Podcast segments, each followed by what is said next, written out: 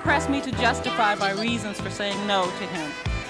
Women's rights are human rights.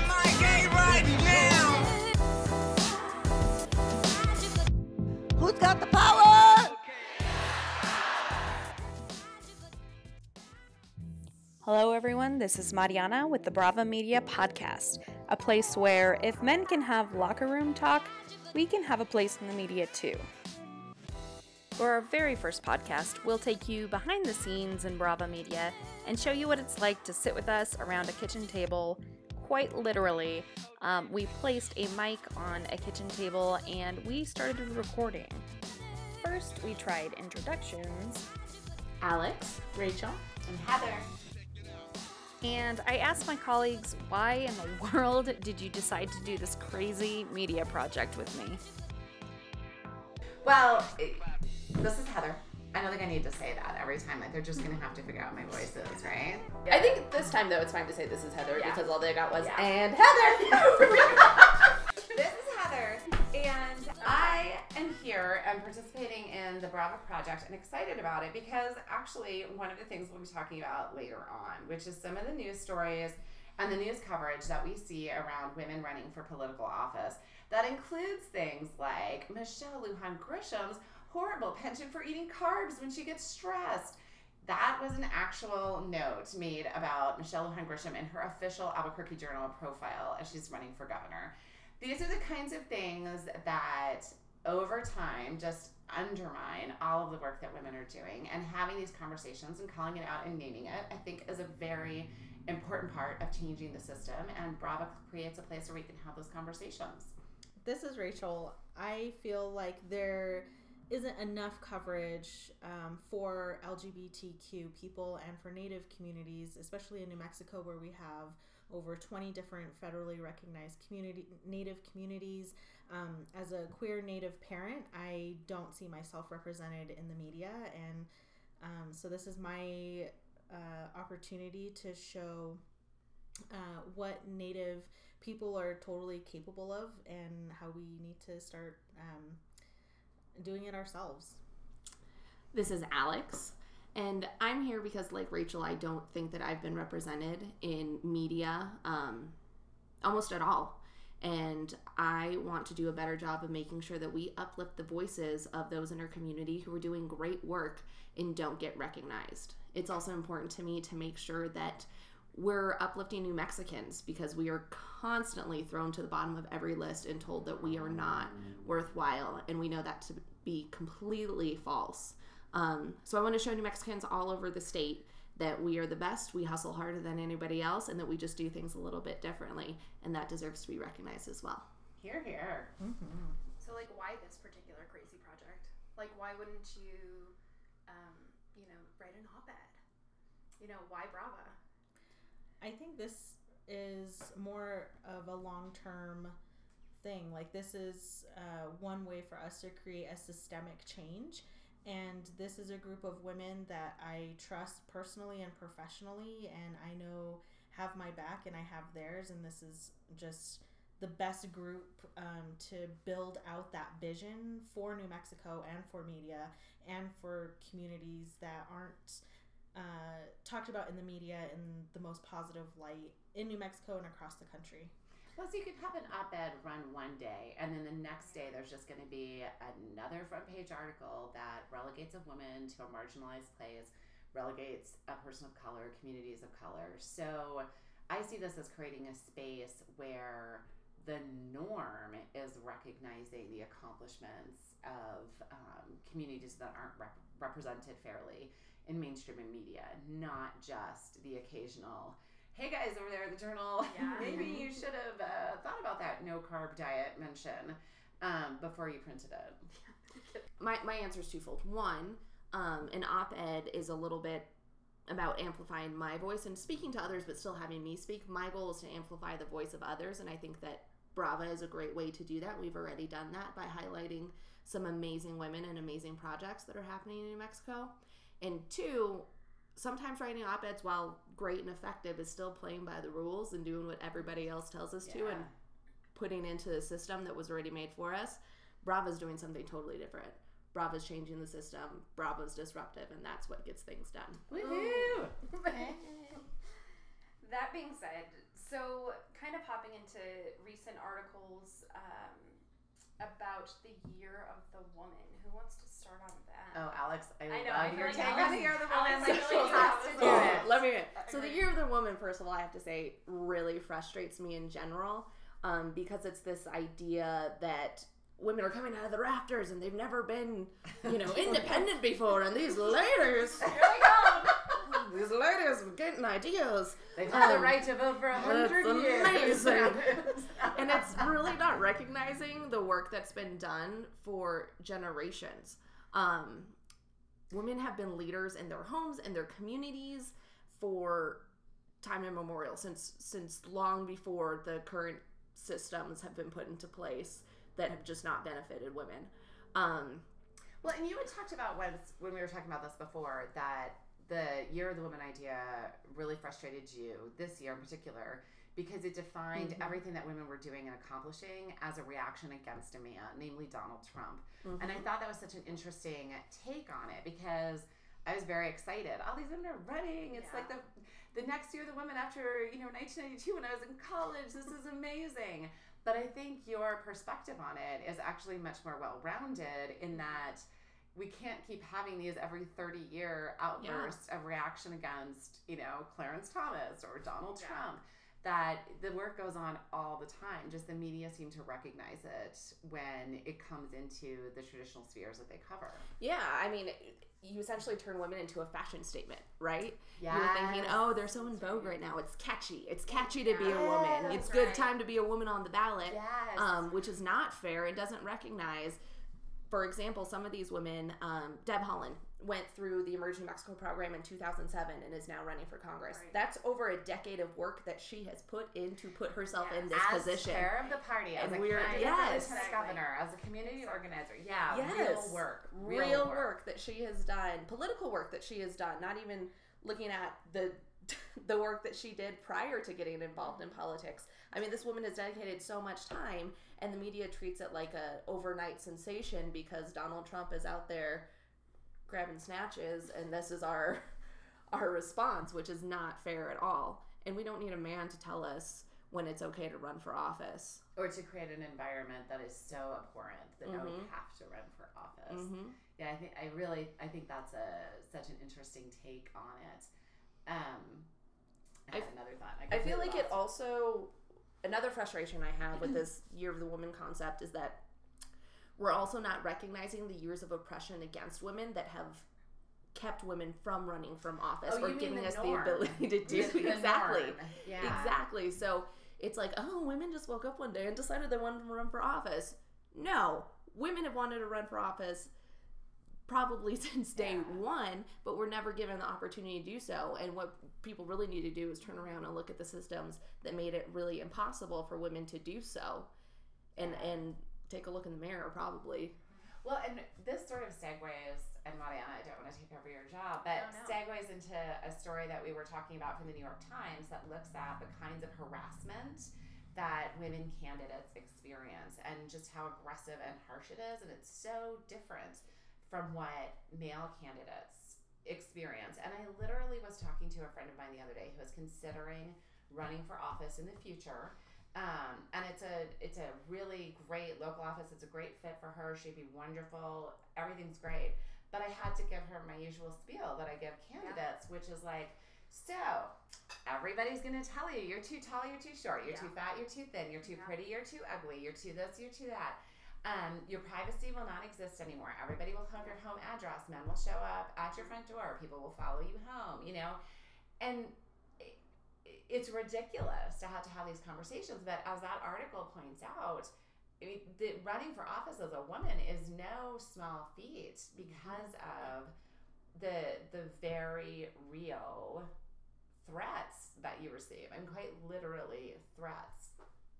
And you add on top of that, you know, intersectionality. So you're a woman, and then you're a woman of color on top of that. Well, then you have to deal with racist remarks and um, remarks against you as a woman. Say you're a single mother, then you have to think about how, the fact that people might know where you live, and that's where your kiddos are. And what do I do about that? Um, maybe you're a caregiver for your your parents. What do I do now? Everybody knows where we live. Like it can be really intimidating for anybody to run for office, but when you put put a woman in that seat where you know the statistics have not been our favor, um, and the system is clearly against us, and then you add other types of marginalization on top of it, it it really can be disheartening and dissuading. So to see these women still rise up and still run for office and to rise run for some of these higher seats is incredible and a testament that to their spirit, um, their strength, and their leadership that we've All never right. seen before. I have to break in on the Still They Rise thing. Did y'all see that Oh video of oh, gonna Monica watch. Youngblood? You oh, can't watch it anymore. It has been removed No from the way. YouTubes. Yes. No, I went to show it to someone last night. So for anybody who doesn't know, Monica Youngblood, who got arrested on suspicion of driving while intoxicated during her campaign, threw her weight around, tried to get out of, cried, tried to get out of the arrest, all kinds of amazing stuff, even as she's passing very regressive legislation that puts um, disproportionately puts people of color at disadvantages within the criminal justice system, et cetera, et cetera, et cetera. She made this video for her campaign that was on That looks YouTube. surprisingly like Stephanie Garcia Richards. Oh yeah, it looked exactly like Stephanie Garcia, Exactly right? like Stephanie Garcia Richards. So, in invitation, sincere form of flattery, and it's basically not basically, it is Monica Youngblood jogging across the West Mesa, like looking with these shots down over onto the west side. Beautifully shot. It looks lovely, but in the background is the sort of spoken word of Maya Angelou reciting "And Still I Rise," as if somehow Monica Youngblood's having so to be it was awful. It was awful. But somehow equating Monica Youngblood's struggle with the DUI to that of the African American struggle for freedom and equality over hundreds of years in the United States. It was so uh, offensive and wild. But it is off of YouTube now. Good choice. Good choice, Monica. But bad choice that any of us ever had to see that. Watch it in the first place. So let's pause for a second. Um, at this point in the conversation, we knew that we had articles that we wanted to talk about, uh, but we felt a little bit scripted and stifled just staying on those particular topics. So, as natural, we got off on a tangent, which is where we will pick up this conversation. That yeah, suddenly a white man is the litmus test for who is the most progressive person in America. a rich white man who's been in Congress for 20 some Right. odd years. And a there's career not even a- politician. and it's not even a Who's career Democrat. politician. He was not even a Democrat and had the audacity to turn around and tell tell the first black president that he was establishment. That's right. That That's that right. white man. Yeah. Yeah. And for Senator Sanders to be seen as a litmus test for who's progressive and who's not is not. I mean, so for Alexandria Ocasio uh, Cortez to um, be this brilliant woman of color who is my age running for Congress, beating out this old white guy, to be endorsed by an old white guy, and then um, go out Whose other camp- candidates are not winning, by the way. Yes, and Florida. Oh yes, in. Florida last night. Um, but like in Kansas, my homegirl Sharice uh, running for uh, Yeah. congressional district 3 um, she beat out a, a Bernie endorsed candidate, and it was amazing. But for her to be you know, native, a lesbian, um, and have all of these awesome accolades. What about her isn't progressive enough? And I think we run the risk of um, putting people into boxes and and making them feel like they're not progressive enough, even though they have certain values. Um, it it just it doesn't feel right, it, and it makes it more complicated when we have more people of color running, more women running, and yet we're still holding Senator Sanders as the the standard, the gold standard for what a progressive is. I definitely agree, and and I, I think that leads to a conversation of why is it, why is it so important to have different voices at the table? When I worked in D.C., um, Representative Crowley had just come to Congress, and that's who um, Ocasio Cortez um, defeated. He's a good guy, nothing wrong with him. He voted well, no big issues. But there's a difference between having someone who's good on the issues versus somebody who has lived the Right. issues. Mm-hmm. I feel the same way with Stacey Abrams in Georgia. That just having her at the table as the governor will change the way in which conversations are being had. It's not that her values would be so markedly different, or her voting record, let me say, would be so markedly different from another Democrats, from another progressive Democrats. But the reality is, so many times, even people who share our values sell women up the river, down the river, whatever the expression is, when it comes time to make legislation. Mm-hmm. If it's going to be, you know, you have a budget deal if you restrict access on funding for abortion clinics. Sweet, we got a budget deal, all Yeah. good. Whereas right. if you had different people at the table making those decisions, they're going to fight for different things. Absolutely. and and I that's where I think the real difference comes in that this can't be about power although it fundamentally is right? Like you Mhm. can't take power out of the conversation but it can't be about power. It has to be about shared values but that come from unique perspectives and passions. What you're willing to fight for is very different if you're Bernie Sanders versus if you are Deb Haaland. I think so. I have two points. One, um, at the end of the day, this is supposed to be a representative democracy, and even if somebody votes well, do they adequately represent the population Yes. that they're being sent to Congress for? And if we have a, a Congress that, again, maybe they vote well, but they all look the same, that does not represent our democracy, and that is something we need to change. Right, and how you arrive at your values is as important or potentially more important Mhm. than just having those values. You know, Mhm. Absolutely. there's a difference between a limousine liberal, which we love, love me as some limousine liberals, but there's a difference between a limousine liberal and someone who has struggled through um, uh, through class and race issues and immigration and really experienced and arrived at their values through a hardship, not an intellectual process. Mm-hmm. Mm-hmm. I'm really excited for the trans woman who was elected um, as a representative. I think it, it was Virginia? in Virginia. Oh, right. Danica Roem. There you go. right. What are you gonna do now that you you know replaced an old white guy who didn't want you at all, and you know to participate or, or Didn't anything? that person uh, introduce a bathroom bill? By the way. Yes. Yeah. Yeah. okay, okay. Yeah. Um, and she said, you know, he's my constituent, and his um, his the things that are important to him are important to me too. You know, we're Mhm. talking about roads, and we're talking about infrastructure, and and schools, and all of those things, things that actually matter to communities. And at the end of the day, it's going to be what's best for our kids, what is going to keep our community together, um, whether it's infrastructure, education, um, healthcare, um, homelessness. Like at the end of the day, those are the things we have to come together around. And so just being able to exemplify that representative's um, gracefulness. Essentially, what I'm saying is that. That that representative was just being graceful and that we should all try to exemplify that um, Definite. No, that was definitely a classy move and a classy response on her part. Absolutely. I though have been struggling with this idea of um, God, I can't remember her name. Kyrsten. Sinema.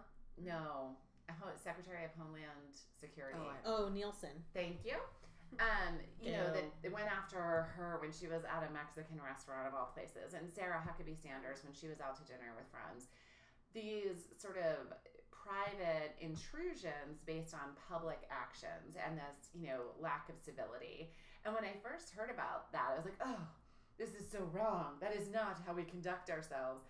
And I heard so many people younger than me, of which there are many, having conversations that were very supportive of these actions. And I think that is goes back to sort of what that representative was saying that there's a time and a place where you have to be gracious and you have to follow the rules but we didn't get very far we haven't gotten very far over the Mhm. past however many years by following the rules Right. I am not comfortable being the person who goes up to somebody at dinner with their kids and harassing them. That's not going to be my style. But I also get that following the rules hasn't worked very well and trying new things and finding a new way because the system works for people like the Secretary of Homeland Security. Mhm. The system works for the people who are in power, and our just automatic compliance with it makes us in some ways complicit. Again, I don't.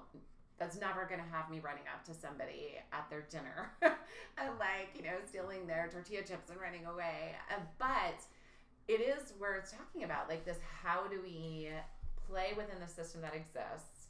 We're not trying to overthrow the government, but change it in ways that are substantial and that mm-hmm. change the rules. I I understand that a hundred percent. I I mean that is one example of how we can be gracious, but I just want to put out there like I agree with Heather a hundred percent. In 2016, when Trump came to New Mexico, I was out there rallying and and chanting, and it was a beautiful way for us as- Against him, right? against yes yes Just yes, want to yes. clear. Just want to be clear. yes, we were out there um, protesting his being in this beautiful state that I was born and raised in and raised my own family in. Um, that he doesn't represent New Mexico values at all. And um, there were some folks who were um, destroying property.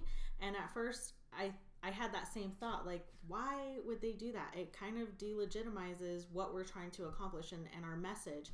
But as I thought more about it and heard from folks younger than me, and I'm and I'm And you're way younger than I am. So these are kids. You're talking to the elementary school um, kids. yes, I'm talking to the elementary kids. Um, I realized uh, I am um, inadvertently valuing property over people. I am uh, sup- I am endorsing the harm that capitalism and the way that our democratic republic operates with capitalism. I am valuing that over the lives of people, and for me to use other people's anger as a way to shame them um, because I or my colleagues and I are not getting our message across because of what they're doing is wrong. And if people are, you know, how who are we to say that their anger and that their sadness and everything that they're feeling is wrong um, when we are um, operating within a system that wasn't created for us? It was created for the Kirstjen Nielsen's and the Donald Trumps of the world. Yeah, I think it's interesting whenever I think about, you know, ways of, of changing the system and making it different because I think that especially systems in America were set up in a very binary, right? You're either peacefully protesting or you're violently protesting. You're either Well, and for this right. or you're against and this. if you're a You're- person of color, you can't do either. right, Neither exactly. Oh yeah, because you will neither option ni- is neither is acceptable. But Take which is knee, always fine. You're screwed. Yeah. Riot, you're screwed. Um, so I think part of shaking it up is working outside of that binary too, and that's really hard when we've never seen what that can look like.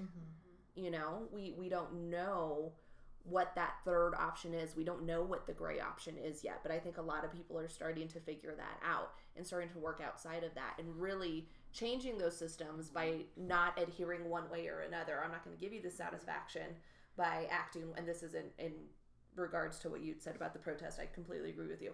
But, anyways, I'm not going to give you the satisfaction by acting the way that you say I'm going to act, but I'm also not going to do this and play by these rules. And how does that work? Where do we Yeah. find that balance? I think- how do we create a different system and play outside the system? Because sometimes breaking the rules is still playing within that system, if that makes sense. Yeah, because they're the rules that you're allowed to break or you're supposed to break. Mm-hmm. Well, I think this goes back to our discussion on representation and having true representation in the folks that we elect, right? Because it's, you know, women, uh, women, women of color, and queer folks are running in these midterm elections and turning people out like nuts, right? But what does it mean to have this representation of folks who have for their entire lives bucked the system and found a third way? They've found a way to not be in this binary system. And so I think getting back to representation and the folks that we vote for, um, I think that's a discussion that we need to have. Yeah. Um, that reminds me, I had a, a second point about the the Bernie discussion that I wanted to bring up because it's amazing to me that we have this gold standard in, in this man that we discussed who first of all doesn't adhere to the standard that he preaches himself, but second of all is somebody who lost. And so we still live in a society where a, a man who lost, legitimately lost, I'm sorry, that's just That it, sounds- it's just Yeah. math and I'm, I'm not trying to be disrespectful or rude. It's true. He he just lost, and he he kind of lost by a big margin, and he's still out there as the the gold standard of what we are supposed to look to. And I think that really speaks to the way that women and people of color are treated. A person of color running for office in some cases is not seen as legitimate like you said earlier or progressive enough because they don't have this gold stamp of endorsement from a man who lost and whose Where is candidates our nation? and the candidates he is endorsing most of them have lost mm-hmm. and i mean it i don't know if it it's who is endorsing him or endorsing the candidate or if it if you know maybe that community not that they're not ready um, but just that you know just having maybe in some ways the community is feeling that but isn't articulating it Mhm. in the same way we are Well, and it's super interesting too because I, I think that when you look at the the racial breakdowns of some of these votes, people of color didn't necessarily show up for Bernie Sanders in the primaries, um, but they're showing up for these folks. So it's not because Bernie stamped Alexandria or the like you said, a lot of his candidates right now are just not winning, but. Um, some of these other candidates is because we're eager and hungry for representation. It's not because of this stamp, but the system is still telling us, okay, great, you have to be either or. You're either a, you know, sad noodle Democrat who is just boring and part of the establishment, or you're part of this progressive wing, and it still puts us Right. in this weird binary. Well, this progressive binary, but a binary Yeah. nonetheless. That goes back to sort of just the political establishment in terms of that system that supports and um, runs political campaigns. After a primary this year, I was having a conversation with a male political operative whom I really like, I have a great deal of respect for, and he was really frustrated at some of the losses of people that he had supported. And his comment was, "Well, yeah, we just we got the polling wrong because we didn't ask voters if they were just going to go in and vote for a woman no matter what." Oh no. And I know, Oh, I know. no. And I sort of felt like, well, for the past however many years we've been doing polling, we've just been assuming they were going to vote for the man. So the Right. polls are always structured the way that you seem to think. You know, we we now have to change our whole perspective and like actually ask people, do you care? Are you Right. going to vote on this? And and I feel like, eh, and I'll use the term when people talk about that identity politics piece they feel very strongly that identity politics is not okay. We've had 250 years of identity politics. Yes, we have. And that identity was white and male and, And the, straight. and straight. And the fact that that is the default, so it's not considered the identity, I really think we need to have that conversation That's as right. a country as well because the same that was thing. absolutely identity politics. Exactly. Right. Exactly. Um, so I, I just found that very interesting that the systems that are supporting some of these candidates, particularly the establishment candidates, don't even understand that there's something wrong with the system that they've been using for so long because it makes such an assumption of what normal is. Right. Well, and I think it's interesting that um, folks aren't even considering that there could be a woman candidate who falls into all those categories too, who might check all of these boxes that the male candidate was checking. So of course, Yeah, especially absolutely. in primaries, they're going to come back with same the similar results, and they might not know who's voting for who because women come with the same type of issues sometimes. Women have the same problems. Women have the same qualifications, and if you don't put those uh, the the woman or man box in there, Mm-hmm. you might not be able to tell the difference between some of these folks. Yeah, and for ha- hundreds of years, that the default has always been to vote for the male candidate, and Mhm. now that that default is being shifted, that it's no longer a guarantee. Right. Um, it, it's I think it's making people uncomfortable, and I believe very strongly that we all need to be made Absolutely. uncomfortable from time to time. Um, and I'm really intrigued to see how how people handle that discomfort and where they go with it. Is there a backlash coming?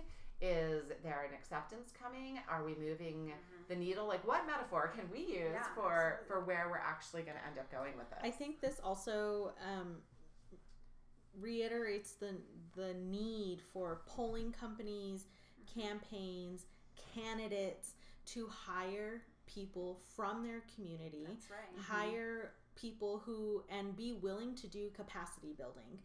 we cannot i mean like your colleague who was like eh, just gonna vote for her because she's a woman. Like no that she might have been able to connect better with people on the issues that matter most. And if you are not hiring from the community people who have the pulse of of the community who have um, the drive to build on those skills quickly during an election season you're cheating yourself and um, you're going to be uncomfortable for a long time until you start investing um, in polling companies that um, strive to be to um, be intersectional internally and within the questions they ask. Looking for campaign managers who might have also had some community organizing experience. Looking for staffers who might just be poli sci students and maybe pay them um, you know just thinking outside of the box about who we're Why how would we're we do something like that? Oh, God forbid it's God not forbid somebody from I don't know Columbus, Ohio, who's coming in to run my campaign.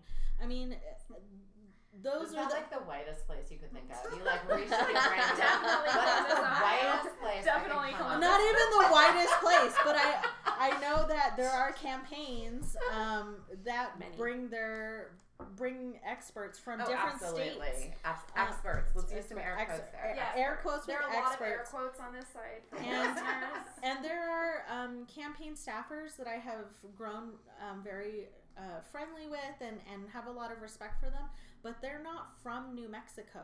They're And not, at the very end, they go back home. and they go home. They go back, and we are left with you know a candidate that wins or loses that's either good for our community or not good for our community. and it and and that goes hand in hand with so one of my frustrations that I've had and one of the reasons why I got involved in politics um, when I turned 18 in 2008 is because I was tired of seeing um, campaign staffers or canvassers or having getting phone calls from people who weren't from the state who I was never going to hear from again. Um, and the candidate might come for like one event in the district and ask for our vote win and then leave. And it's hard to get in touch with them during the session or during the interim committees. You know i that's an, one of the things that drives me to do what i do and to be a part of brava is to help candidates and legislators and people who work behind the scenes recognize that unless you're hiring us, people who look like us, that your constituents, nothing is going to change. So you might as well buckle in and ride the uncomfortable train for a little while longer until we vote you out and start running ourselves, which is starting to happen. Yeah. And and I think there's also you have to we all have to get beyond our assumptions. Mhm. What no matter what those assumptions are. And we have to take a, a serious look as we're dealing with this political process. What assumptions are we making? Why are we making those assumptions? What assumptions are other people making? And question them. Um, because there's a lot that each of us brings to the table when we're deciding whom to vote for, or if we're working for a candidate, or if we're responding to an interaction with the media. There's a lot that we bring to it, and we have to look at our own assumptions as well. And I think that brings us to a really good conclusion because that's why we're here for Brava, right? These are things that we want to change. Um, we want to change the narrative around what happens in politics in New Mexico. Why? Because we're from here, we love it here, we're staying here, and we're working for the candidates here. I think we should wrap up with one um, prediction from each of us for some breaking news that either we'd like to see or we could very well see happening in the coming weeks. So take a minute to mull that over and we'll figure out what our what our predictions are. So my prediction, I'm gonna go out totally on a limb here. I think that Jeff Apodaca is not going to go away. That is my prediction. I am predicting. I know. I'm totally out on a limb, but I don't think Jeff Apodaca is going to go away. And I think, I think he just might endorse Steve Pearce. Oh, that's interesting. Oh, at this rate, you kind of already did. I was like, wait, that didn't happen. No, no, no, Like, no, that's no. right, you kind of already did. All right, maybe this idea isn't working. Predictions. Favorite news story. Weirdest idea. Book you're reading. Thought of. oh my god, book I'm reading. Okay, I'm just saying. I started Art of War. it is the most brilliant thing I don't actually even, use don't even know this. What is it? Heather. Okay. Heather. Oh my The god. Art of War. I'm Art saying War. I don't Okay. Like okay. it's two thousand years We old. We don't need shame. Okay, wait, We wait, don't wait. need We don't need people. shame. reason, Hashtag the no shame. The reason I'm surprised is because to me this is the best strategy book I've seen in my entire life. And I know people have discovered this book way before me. I'm a little bit late to the game in that, but like it's about combat and it's about war, but you can apply the strategies to like honestly, I apply the strategies to us battling the conservatives every day now. Um, I guess I'll talk about this podcast that I'm listening to. All right. What is it? Okay. Um, it's not necessarily related to politics, but rap because I love rap. Uh, it's called Dissect, and they dissect um, prominent rap albums and the the series they do on Kanye West's um, "My Beautiful Dark Twisted Fantasy" uh, helped me uh, become more empathetic, not just to him because he has um, um, he's very problematic. Yes, um, he also lives with um, with being bipolar, and I also live with mental health things. And it was just uh, a way for me to connect with something that I really love, and also uh, grow this uh, characteristic, I guess, um, and being more empathetic to people. Um, and I also learned a lot about rap and soul. So Anything that can make you more empathetic to someone like Kanye No. West, that is powerful. that's the art of war. Right that is the art of the war. He showed up where you least expected him in your heart. in my heart and in my podcast. Kanye. But they also dissected to Pimp a Butterfly. So if y'all listen to Kendrick Lamar. There you go. Now I've, I have two things suddenly. One, was it today or yesterday was Michael Jackson's birthday? I don't know, but I was on my MJ today. So I was dancing. I was in the office alone for a little while because folks Danger, had out of office meetings. Your girl got down. Yeah. Um, by herself. Side note to that, I've also been on a Janis Joplin kick, which has been just lovely and empowering in its own way because she's phenomenal. Um, late to the party on shows, but I just started Pose, which I know is your stuff, and I finished because Atlanta's pretty quick to get through. I finally watched the first season of Atlanta, and I mean, could Donald Glover be any more talented? It's just, it's just stupid. That being said, while I was picking my weeds because I have a fun life. Um, We all got it, girl. We all got weed. that's what your 20s are about, boo. Your 40s are when you hire somebody. I'm not there yet. No, I'm not there. I still have to pick them. Lowly peasant. Us plebes. Little- I think that Janelle Monáe is equally talented, yet nobody pays attention. So I So love her. there's that. Oh God. She is. I pay attention. She's the queer I goddess. That's right. it's like I pay attention. Yeah.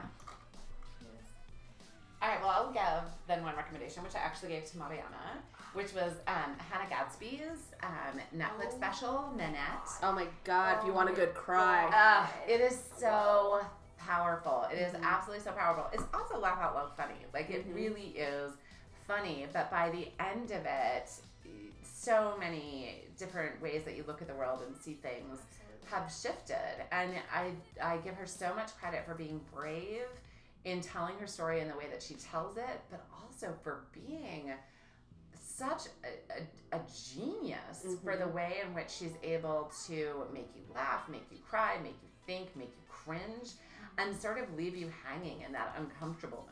You know that the, Yeah. she she uses that like, and she talks about it like uses that comedic technique of creating tension. But then typically the comedian's job, right, is then to ease that tension they've created. She doesn't do it. it. She just leaves you sitting in that tension, and it is very powerful. I highly, highly, highly recommend that. That and Killing Eve.